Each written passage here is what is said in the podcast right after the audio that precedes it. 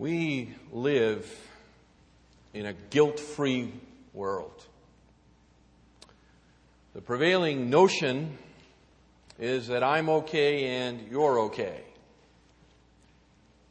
In fact, it's by many thought to be psychologically unhealthy to uh, feel guilty about anything, or to fail, or come in second place. That's just not considered good for our self esteem, for our psychological mental health. And so there is a, an active movement, really, in our society at least, to try to do away with the notions of guilt and guilt feelings. I read, um, oh, I don't know, some time ago, that in certain school systems they don't allow the children to play dodgeball anymore on the playground because the kids feel bad when they get knocked out of the game. And they're not, you know, they have to go stand on the side. And so that's not healthy. And so no more dodgeball. Or, uh, and this is, a, this is true from my own experience. A number of years ago, we went to a school board meeting you know, with the parents and so forth, and they were talking about a new way of grading. This was in elementary school, and they were going to do away with the letter grades A, B, C, D, F, and they were going to substitute some titles like turtle, rabbit, I don't know what it was, some, some other goofy thing that they were going to put. And the reason they wanted to do that is so that the kids would not feel bad when they didn't do well. You know, if they got a D or an F, that would make them feel bad. And so if they were just a you know, a hiker or a climber or a turtle or whatever it was they were going to do, then they wouldn't feel so bad. And I remember leaning over and telling Carol, in fact, in my typical stage whisper so that parents all around me could hear that, I said if a kid fails, he ought to feel bad. Because later in life, when he gets a job, if he fails, he's going to get fired and then he's going to really feel bad. So he ought to know that failure is unacceptable. But that's just not the way we do it, right? Now everybody gets a trophy who participates. Not just the team that comes in first, but everybody, and not just the best player on the team, right? Everybody on the team gets a trophy. And when everybody gets a trophy, the trophy is worth nothing. That's exactly right. And that's kind of the silliness side of it, isn't it? But there's, there's a serious side to the no guilt mentality. Some number of years ago, they instituted they call no fault divorce. No longer did you have to go into court and establish the fact that your spouse had been unfaithful to you and had broken the marital vows. You could just kind of go in and say, It's nobody's fault, but we just don't love each other anymore. And that was all that was sufficient to violate and break the marital bond. And of course, divorce rates have skyrocketed in such a climate. No longer do some churches preach about sin. Instead, they preach about weaknesses or they, they preach about mistakes. Know, Jesus came to die on a cross to save you from your mistakes. Which, if you think about that, that's a kind of drastic solution to a mistake. Why can't you just say you're sorry? And your mistake is over. Why does somebody have to die for a mistake? But that's the world in which we find ourselves. Our culture has become so psychologized that it's, it's considered unhealthy to feel guilty. People go to therapists to, to deal with the feelings of guilt to make them go away. But, beloved, uh, guilt and the accompanying feelings of shame is a good thing. Now, I say that, and some of you are thinking, what? That just shows you how psychologized we've become. Guilt and its accompanying feelings is a very good thing. It is the psychological equivalent of the pain reaction when you touch a hot stove. God has so formed your body that you know you put your finger on that hot stove, right, and you recoil from it. The feelings of guilt feelings, the shame that comes when one is guilty, is the, is the psychological equivalent of the pain reaction. It is, it is the work upon our conscience that draws us back from whatever it was that made us guilty. It's a good thing. I mean, and we probably ought to just establish, I guess, the difference between guilt and guilt feelings because they're not the same. Guilt is, a, is an objective condition or state that a person finds themselves in when they have violated a law. They are guilty. They may or may not feel guilty. There are some who have been convicted in courts of law, of course, and right, and on their way out the door, they're continuing to maintain their innocence in the whole matter.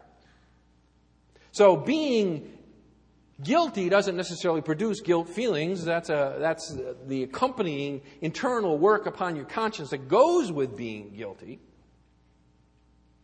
But these are things that God has wired into us as a means for our own health and safety. To, uh, to diminish them or to try to eliminate them undercuts the whole work of the gospel. I mean, the gospel of Jesus Christ only makes sense if you understand guilt. As I said, to, to die for to for cover up somebody's mistakes, that's silly. It's more than silly, it's tragic. But to die to atone for someone's guilt, now that begins to make some sense. So we need guilt. God has established guilt. And a proper presentation of the gospel requires guilt. I've entitled this message this morning, Whatever Happened to Guilt? Whatever happened to guilt? Open your Bibles up to uh, John 16.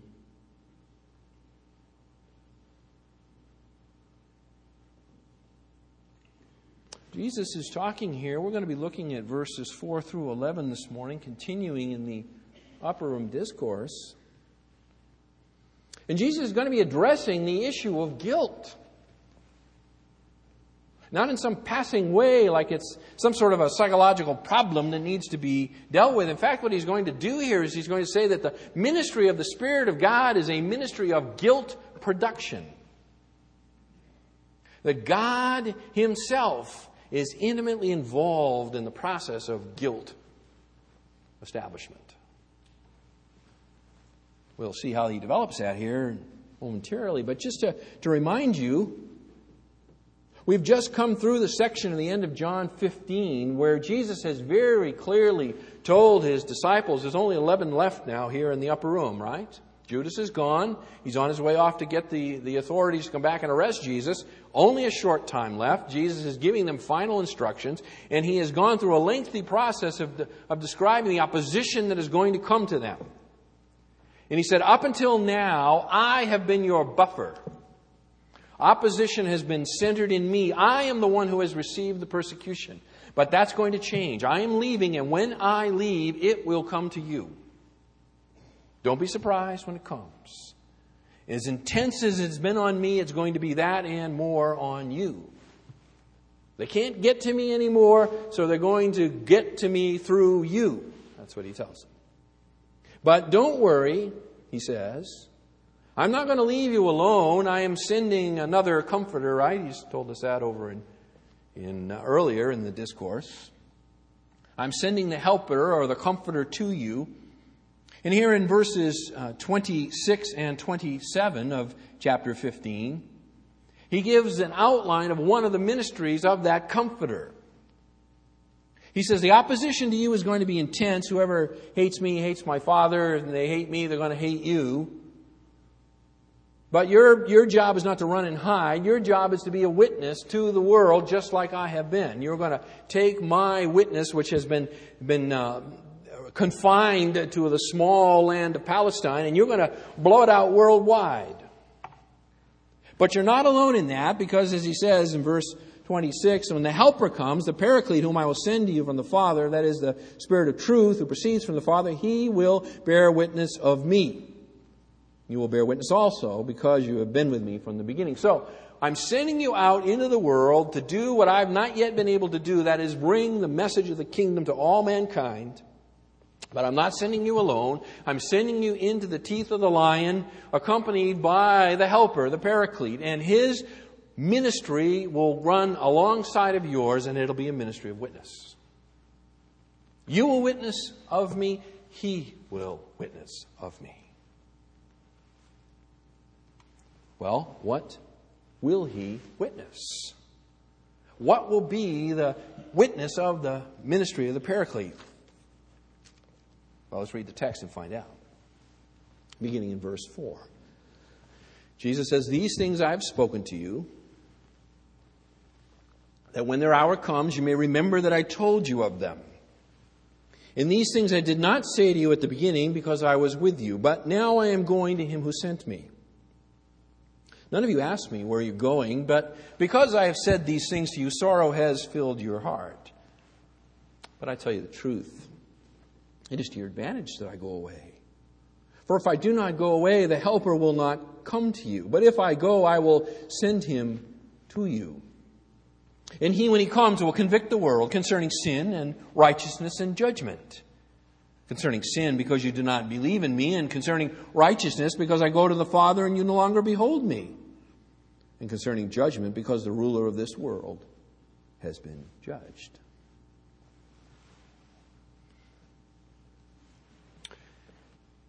The ministry of the Spirit, in conjunction with the witnessing ministry of the disciples, is a ministry of conviction. In fact, what Jesus tells us here is that there is a threefold indictment that the Spirit will bring to the world. We will see this threefold indictment this morning so that we will be drawn to Jesus Christ, so that we will understand the, purpose and ministry of the Spirit as He helps us in our witness. Now, there's kind of transition here in verses 4 really through uh, verse 7. Jesus is continuing to deal with their agitated state of mind. Or he says at the end of verse 4, I didn't tell you these things up front because I was along with you. You know, I'm leaving you now, so I need to tell you these things. And you're so agitated and your state of mind, you don't, you don't even, you're not interested in where I'm going. That's what he tells them. Earlier, Peter had said, Well, where are you going? And of course, Jesus launched into going to the Father's house. But, but Peter was really only interested in a passing sense. He wasn't, he wasn't really interested. The disciples right now are so filled with sorrow, verse 6, that they're thinking only of themselves. They're, they're kind of hearing, but they're not hearing at the same time. And we can understand that because similar things have happened to us. When, when grief comes upon us in a heavy way, we, we kind of hear, but we don't hear, right? We kind of hear the words, but we don't really process the, the meaning of them. And that's kind of what's going on here, I think. So Jesus continues to tell them listen, I'm going away. I'm, I'm not going to leave you alone. I'm going to send the helper to you. I'm, I'm telling you these things now because I am going away, and, I, and I'm continuing to repeat them because sorrow has so overwhelmed your heart, you're not listening to me. Verse 7 it's going to be to your advantage that I'm leaving. See that, verse 7? Tell you the truth. Tell you the truth, it's, it's to your advantage that I go away. How?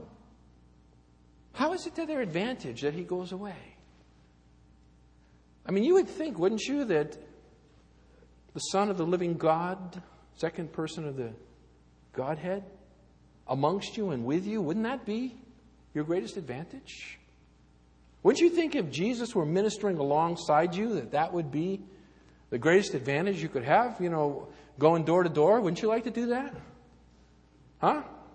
You guys who are doing the uh, evangelism training here early on Sunday mornings, right? Jim Wine's working with you. Jim, what if you could promise that one of them, each time they went out, Jesus would go with them? That would be great, wouldn't it? We'd probably get more people to volunteer, wouldn't we, Dennis? But you know, as Jesus said here, it's to your advantage I'm going away. What's he talking about? I mean, your job is to witness, 1526. Your job is to bring the message to the world, and, and I'm telling you that when I'm gone, it's going to be better. It's to your advantage.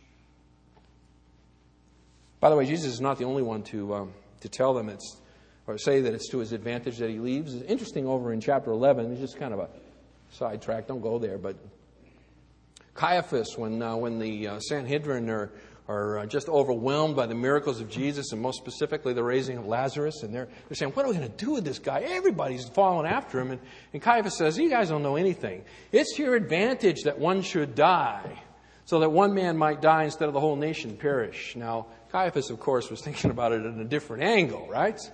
He's going to kill Jesus. But Jesus says the same thing. My death, my going away is to your advantage.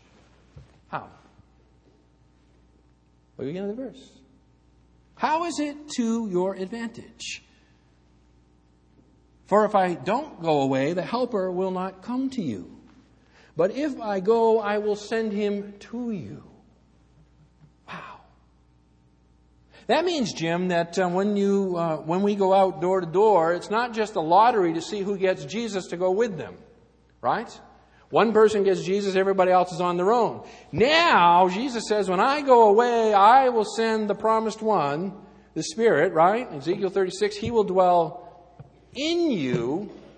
He is the paraclete, another like unto me.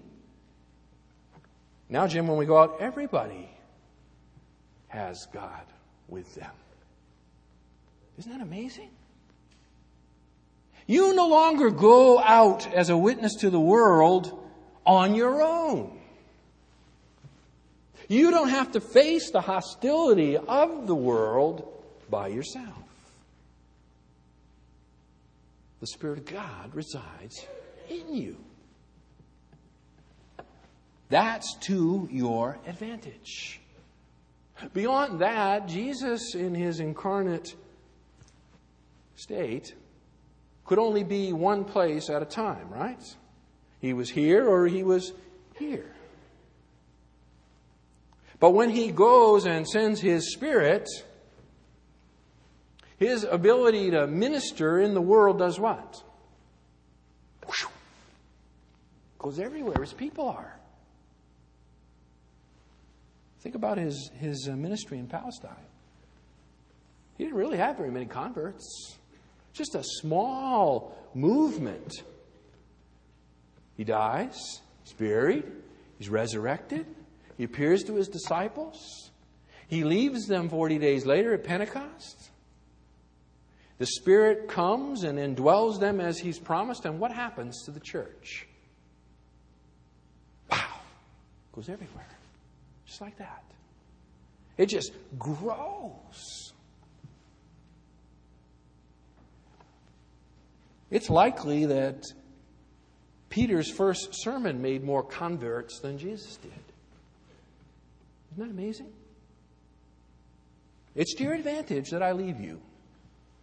Because if I don't leave you, then the helper will never come to you. But if I go, I will send him to you. Verse 7.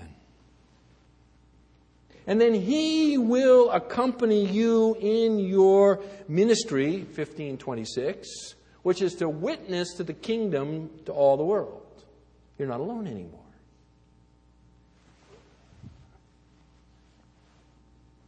Spirit of God will accompany you. And He will witness. Verse 26, right? He will bear witness of me, of verse 26. So, exactly in what sense does the Spirit of God bear witness? What is his ministry? Verse 8. Right? When he comes, notice it says, and he, when he comes. See that? That's just to make absolutely sure you understand that this, the Spirit of God is a, is a he, he's a person, he's not a force. Okay, it's not like the force be with you and, you know, now you go out, you got the midichlorians in you or whatever that foolish stuff is right? You know, a little midichlorian meter, and we can tell who's spirit filled. It is, He is a person, and He will indwell you. And when He comes, He will preach. And what will be the content of His preaching? Look at it, verse 8. It is a threefold indictment. He will convict the world concerning sin, righteousness, and judgment. Ooh, that sounds like guilt. That sounds like it's all about guilt. Sin, righteousness, judgment. What happened to peace, happiness, and prosperity? What happened to, you know, come to Jesus and your life will be good? That's not the ministry of the Spirit, at least not the way Jesus articulates it. When he comes, excuse me, when he comes, he will convict the world. The, uh, the word translated convict here is, a, is an interesting word. It has really kind of a semantic range of meanings. It's used 18 times in the New Testament. And it does mean convict, clearly. But it also carries with it the idea of expose or blame or reprove or convince or prove guilty. It's all kind of bound up in that word. I, I think you, if you wanted to summarize, it's a good way to summarize this, this word Elegko is the Greek word, but the, the way to summarize it is to show someone their sin, clearly establish their guilt, and then call upon them to repent.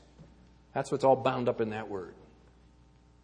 Is the idea behind this word is to show someone their guilt, make them guilty, establish their guilt both objectively and subjectively, and then call upon them to turn from it.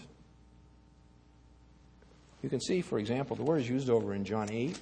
Just look back there, John 8, verse 46.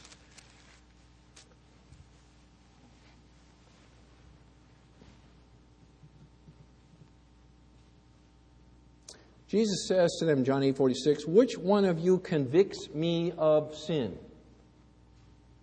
What Jesus is saying to the authorities is, Which one of you can establish my guilt? and then call on me to turn from it?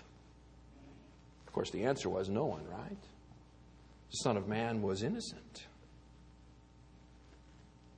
But that's the, that's the idea bound up in this word. And that's important to understand. That the, the ministry of the Spirit of God here is a, is a witnessing ministry, is a guilt based ministry. It is making people guilty.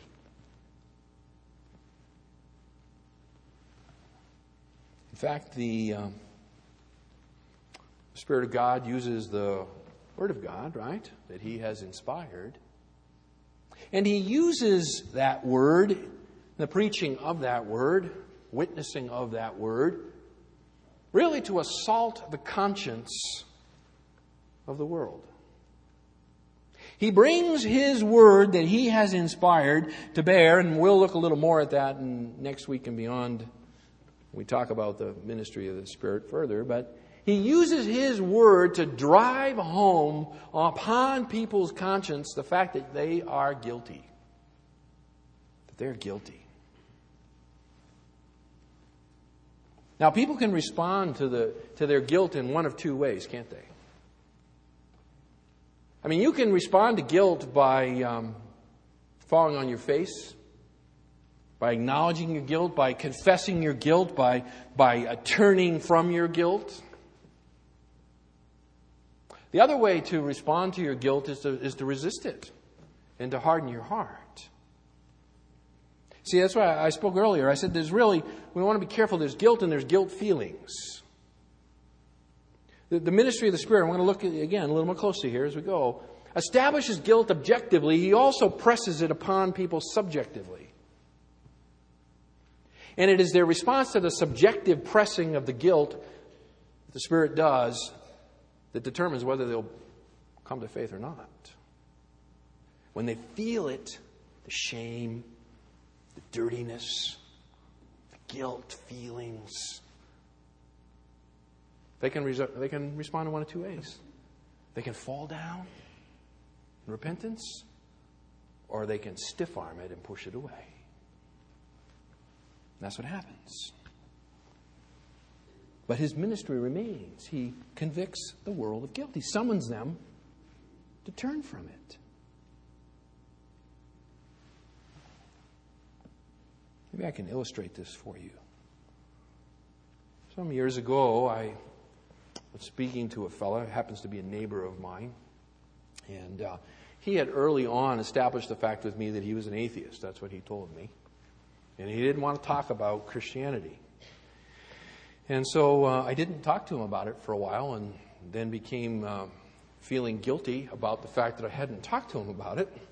And I guess I could have responded in one of two ways, right? I could have stiff armed it and said, uh, Lord, you know he doesn't want to talk about it, or I could have talked to him. And so I decided that day, I summoned up my courage. I'm not a brave man. I summoned up my courage to go out and to address it with him. And he was out in the yard, and, and uh, he was working, and I went out to kind of saddle up and get a conversation going here. And so I launched in.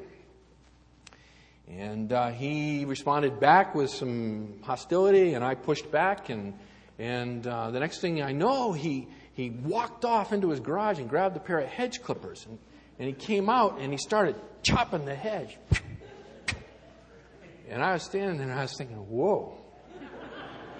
He really wants to chop me. But there's enough civility left that he's refraining. And I thought, whoa. He chopped for a little bit and then he put them down and he said, uh, These hedges are overgrown, they need to be cut. And he kind of walked off. But see, the Spirit of God had used the Word of God to begin to push home the guilt. And his response was to push back, push it away. Verse 8 again He, that Spirit, when He comes, He's going to convict the world. He's going to convict them of three things, right? Sin, righteousness, judgment. Jesus elaborates it here, beginning in verse 9. Concerning sin, and notice the word is singular, sin, not sins, plural. You see that? Because it's, it's really not a behavioral issue. It, it is not, it is not a, a problem with what people do or say. That's not their real problem. That's merely a symptom of the disease. The disease is the state of a person's soul. That's why it's sin singular. He convicts the world with regard to the state of their soul. Now, Pastor Vince, when I was out, I understand that he uh, he really did a fine job presenting the whole issue of the depravity of the human soul. I loved his title. What? Help I've fallen and I can't get up. Wish I had good titles like that. he did a good job pushing home, aided by the ministry of the Spirit, the whole issue of human guilt, sinfulness. And Jesus says this is what the, this is what the witness of the Holy Spirit is. Is he establishes the, the state of your soul. He doesn't, it's not so much the, the issue of the, the stuff on the outside. It's the internal corruption and rot that he's dealing with. It's the wickedness and blackness on the inside. Right? It's the corruption. It's the, the internal stuff. Jesus says that it's out of the what? Come the issues of life. It's out of the heart. The stuff just bubbles up from the inside, comes out. So to, to deal with sin, we, you know, it'd be like trying to take down a tree by knocking the leaves off. It just doesn't work. So dealing with the symptoms on the outside, that's not the issue. Is we got to get right down to the root of the tree, you know. And the axe is ready at the root of the tree. We're going to whack that sucker right out of there. That's what the Spirit's after. Okay? He's after sin. He's after the internal corruption. By the way, just as a sidelight, this uh, whole issue of of uh, corruption being internal and not external, it, it, has a huge impact on the issue of raising your children. You know, as, a, as parents, it's really easy for us to focus on the outward behaviors, right? If we just get conformity on the outside, that's good enough. But it's not good enough for God. We need to, we need to strive for the conversion of their soul not the modification of their behaviors. The Spirit of God is concerned with the inside. So, concerning sin here, and then in each of these indictments, by the way, notice uh, there's a, a, comma, and then Jesus gives an illustration of the, of the depth of the guiltiness of the people involved. And by the way, he's talking about the world here, right? You convict the world. He's talking about the world of unbelievers, the cosmos, those who are outside of Christ. He will convict them concerning their sin because they do not believe in me. Because they do not believe in me. What he's saying here is that the crowning evidence of their guilt lies in the fact that they reject the Son. The one incontrovertible proof of the depravity of the human heart is that it rejects Jesus Christ. That's the, that's the universal guilt indicator. It is the crowning proof the state of their soul. Notice he doesn't talk about behavior. You see that?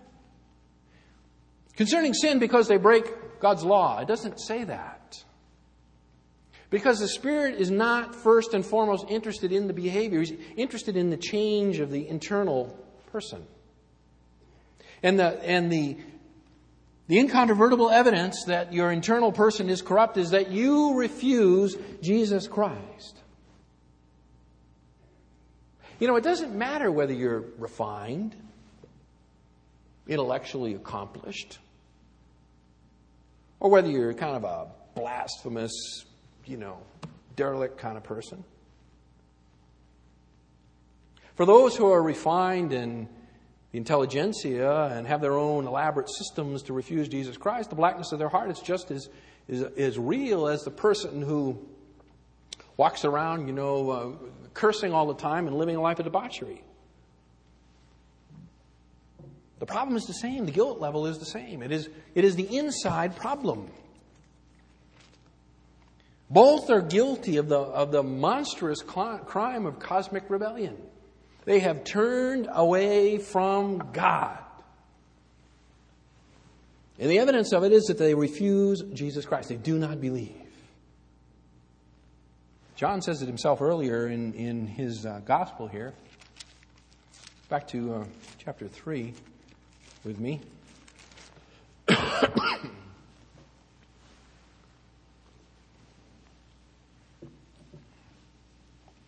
John 3, verses 19 and following. John says, This is the judgment that light has come into the world, and the men loved the darkness rather than the light, for their deeds were evil. For everyone who does evil hates the light and does not come to the light, lest his deeds should be exposed. But he who practices the truth comes to the light, that his deeds may be manifested as having been wrought in God. The issue is, is that people hate the light, love the darkness. So It is an outward manifestation of the corruptness of their own soul. Go with me uh, to the end of John's Gospel for a minute, verse uh, 31 of chapter 20. Just this whole idea that um, that the incontrovertible proof of the state of a man's soul is his refusal to believe in Christ. Just follow this argument with me. John says here in uh, chapter 20, verse 31, right? He gives his purpose for writing this whole gospel. These things have been written so that you may believe that Jesus is the Christ, the Son of God, and that by and that believing you may have life in his name. John says, I have written this for you that you may believe. There is, an, there is an assumption underneath that that says that everything that you need to believe is available where? Here. I have written all that you need to believe that Jesus is the Christ, the Son of God, and that by believing you have life in His name. And I have written with an expectation that you will believe. It is the reasonable thing to do. I have given you all that is necessary. I've given you the seven signs. I've given you the extended discourses that surround those signs. I have proved beyond a shadow of a doubt that Jesus Christ is who he said he was. The reasonable thing to do is to believe. The right thing to do is to believe. The proper thing to do is to believe.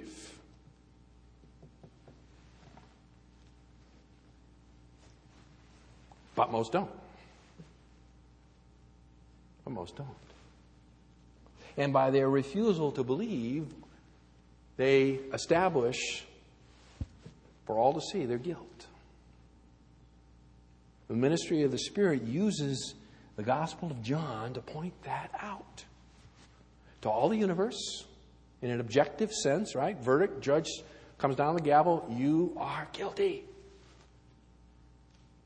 And through the joint preaching ministry and empowerment of the Spirit, when we bring the gospel to people, we press it onto their heart to, to create the shame within them that they don't believe.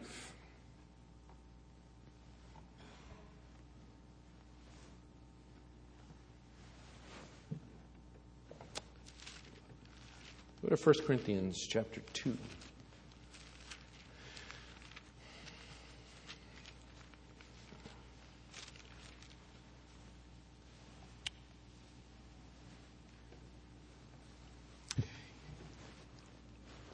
The fact that people don't believe is not due to a, a flaw in the gospel.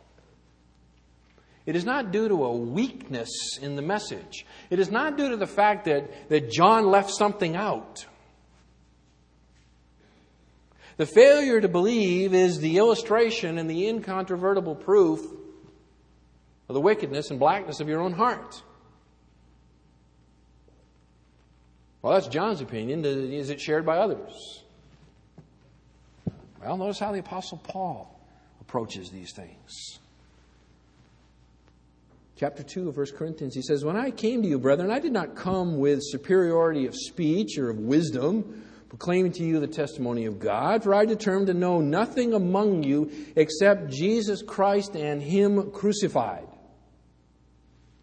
I was with you in weakness and in fear and in much trembling, and my message and my preaching were not in persuasive words of wisdom, but in the demonstration of the Spirit and of power Paul says, and he was a man who was well trained in the art of rhetoric, highly educated, brilliant. He says, When I came to you, I determined, I made up my mind that what I would preach to you is nothing more than the death, burial, and resurrection of Jesus Christ. Of course, it was more than those simple statements. There is much theology that comes up underneath it, and if you read Paul's sermons, you see that.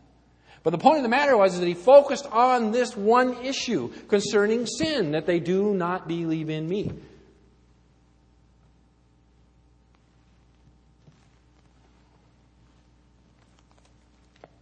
That's the issue. That's the whole issue. If you refuse Christ, you demonstrate to the world you are guilty.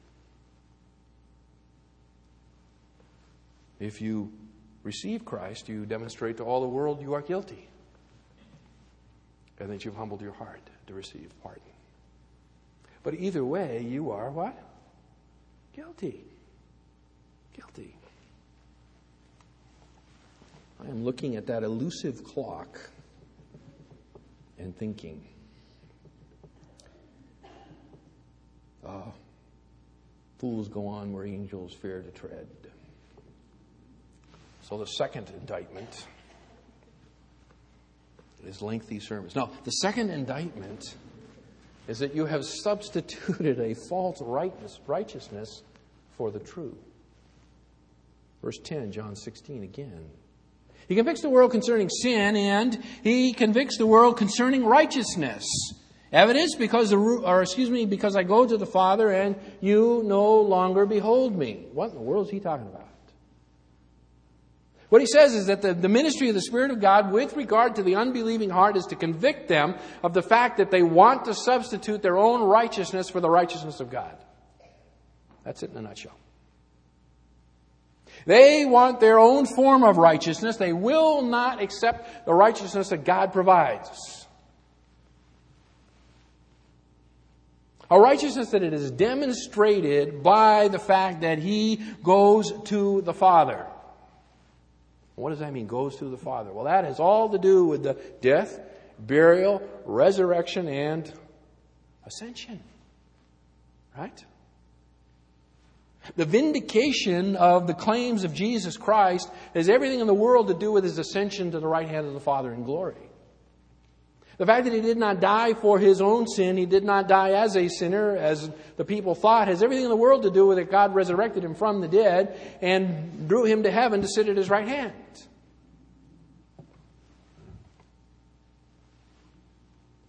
And the world refuses that righteousness and instead seeks to establish their own. That's Paul's charge against the Jews, by the way, over in Romans 10:3, right? Refusing the righteousness of God, they seek to establish their own. Isaiah chapter 64 and verse 5 says that your righteousness is like a menstrual cloth. It is a filthy rag. Yet you seek to establish it. You seek to put that forth for the sin of your soul. Now, it has all kinds of different paint jobs and, you know, decorations hanging off of it, but it's all the same thing. It's human works righteousness. You know, the great cosmic scale, right? If I do more good things than bad things when I get to the end, I'm in. The only problem with that is it sort of craters on the, on the rock of God requiring perfection, right? That doesn't work. No great eternal, you know, eternal scales. There's, there's the whole notion of, you know, if I do the good stuff, that's what it'll take. Or I'll redefine what really is good. Or what God really requires. Or I'll just give you all of my excuses and pleas that why it's really not as bad as it is, or I really shouldn't be held accountable for it. I mean, after all, you should have seen the upbringing I had. Oh, bad parents, and you know, oh, I grew up in a terrible area. It's all futile. It's all just trying to put forth a filthy rag in the place of the true righteousness of God. And so the ministry of the Spirit is to bring that home. That you are guilty of trying to cover the sin of your soul with the works of your hands. Rather than take the righteousness of Christ.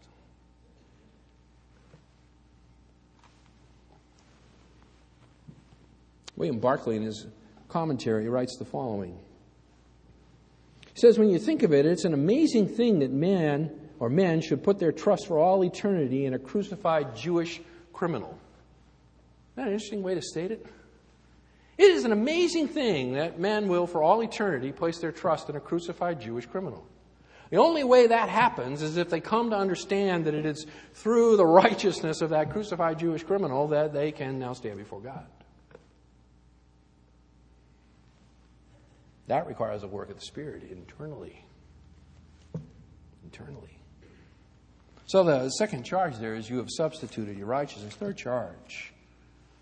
Third charge this morning is that you're I've said this, your, your judgment is certain. Maybe I should say it this way. You're guilty of thinking you will not be judged. You're guilty of thinking that you're going to get by. That maybe everybody else will get caught, but I will slip through the crack.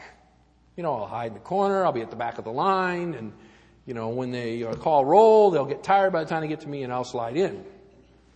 Or some other crazy notion. Right? That I really won't be judged. But notice how Jesus says the third indictment here is that he convicts the world, the ministry of the Spirit convicts the world concerning judgment. Evidence? The ruler of this world has been judged. Think of it this way if God judged Satan, the greatest of the angels, will he not judge you? If the greatest of the angelic beings does not escape the judgment, one who is far more powerful than you or I, if his judgment is certain, is not yours certain as well? Answer yes you will not escape the judgment.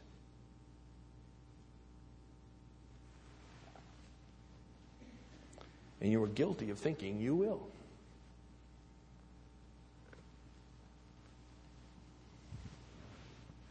How does this all play out? Jim, we got a group going to Argentina here in a couple of months. How does all this play out? I mean, if this is theological truth, and it is, how does it play out practically in the, in the witnessing ministry? Again, draw your eyes back to verse 27 of chapter 15, right?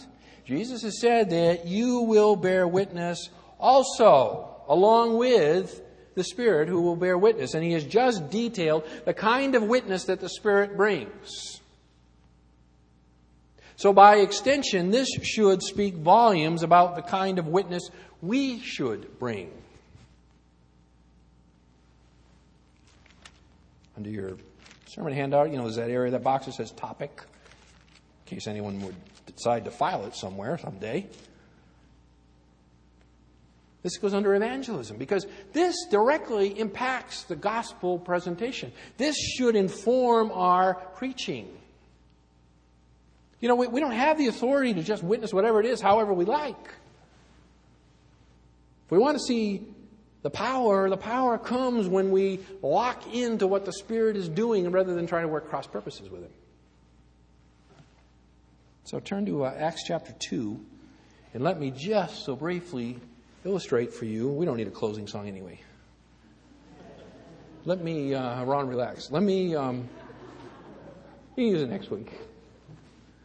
Let me briefly illustrate for you that the apostles, you know, when they walked out of this upper room, fortunately, they had by this time stuck a finger in one ear, I guess, because they went in and it stuck. And, uh, yeah, I know. I see all you sitting out here like this, right? So, it informs their preaching. So you, you, go to Acts 2. This is the first sermon after, you know, it's the day of Pentecost. The Spirit has come. The prophecy has come true. The Spirit comes. Peter stands up to preach. And what does he say? How does he preach?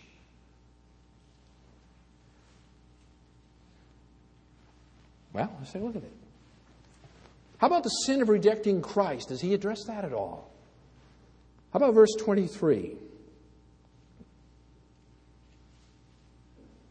This man, that is Jesus, just leave out the clause we're talking about God's part in this. This man, Jesus, you nailed to a cross by the hands of godless men and put him to death. How do you like that? How does that speak to the issue of not believing in Christ? I'd say it goes right to the core, doesn't it? Not only did you not believe, you crucified him. You crucified him. You're guilty of the sin of rejecting Christ. Secondly, you are guilty of the sin of trying to establish your own righteousness and rejecting the righteousness of Jesus Christ.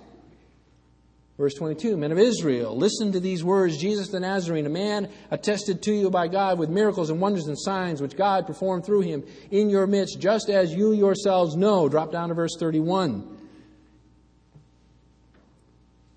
David looked ahead he spoke of the resurrection of the Christ, that, that he was neither abandoned to Hades nor did his flesh suffer decay. This Jesus God raised up again, to which we are all witnesses. Therefore, having been exalted to the right hand of God, Peter says, Listen, David even prophesied of this. He went into the ground, but you did not allow his body to decay, and you raised him to your right hand. Beloved, that is talking about the exaltation of Jesus Christ and the establishment of his righteousness. So Peter said that you're guilty of the sin of rejecting Jesus Christ. You killed him. He says you're guilty of the sin of trying to establish your own righteousness because you have rejected the righteousness of Jesus Christ. Evidence for the world by his resurrection and ascension. And third, don't think you're going to get away with this. Do not think you will get away with this. There is judgment coming. Verse 33, second half of the verse. Well, at the end of the verse here, it says, He that is God has poured forth this which you both see and hear.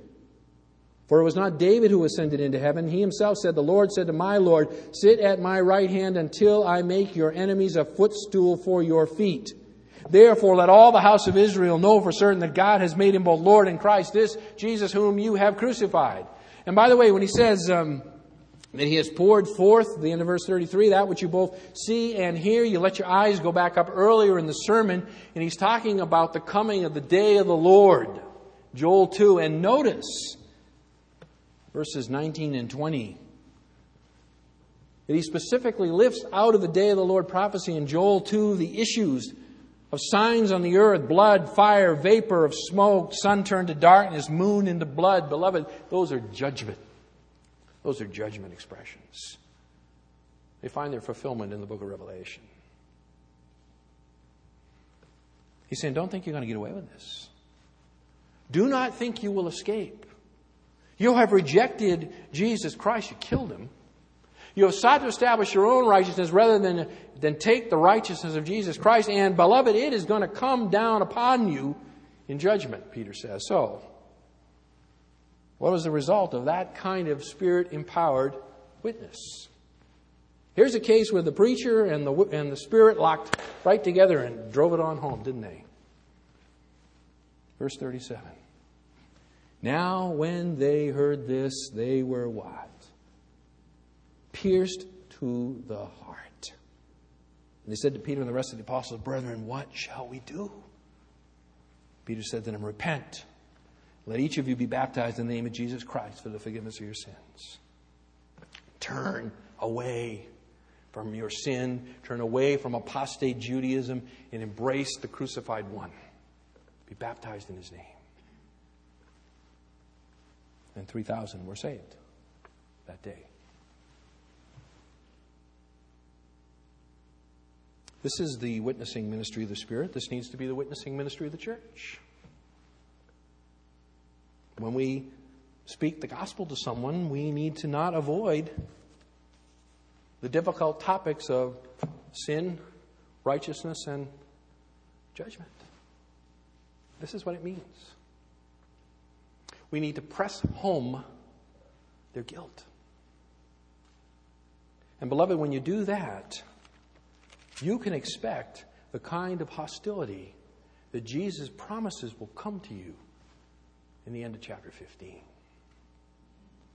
If all you're talking about is come to Jesus Christ and your marriage will be better, your kids will behave, you'll probably get a bigger house, and you'll have a lot of fulfillment in life, there'll be no hostility for a message like that. When you press home a message that says that you are corrupt to the core, that you are separated from God and you, you evidence your corruption by your refusal to come to Christ, that you think your filthy rags are going to somehow satisfy a holy God, and that you think in your arrogance that you will escape his judgment, then, and only then, will the Spirit move, perhaps converting that person's heart. Before I pray here, let me just remind you. Uh, as we try to do every week, there will be some people available over here to talk with you further on spiritual things. If you have questions, counsel, something that's been said this morning that you want to have clarified, or maybe you want to know how can I come to faith in Christ? And you come after the service and you receive the help. Let's pray.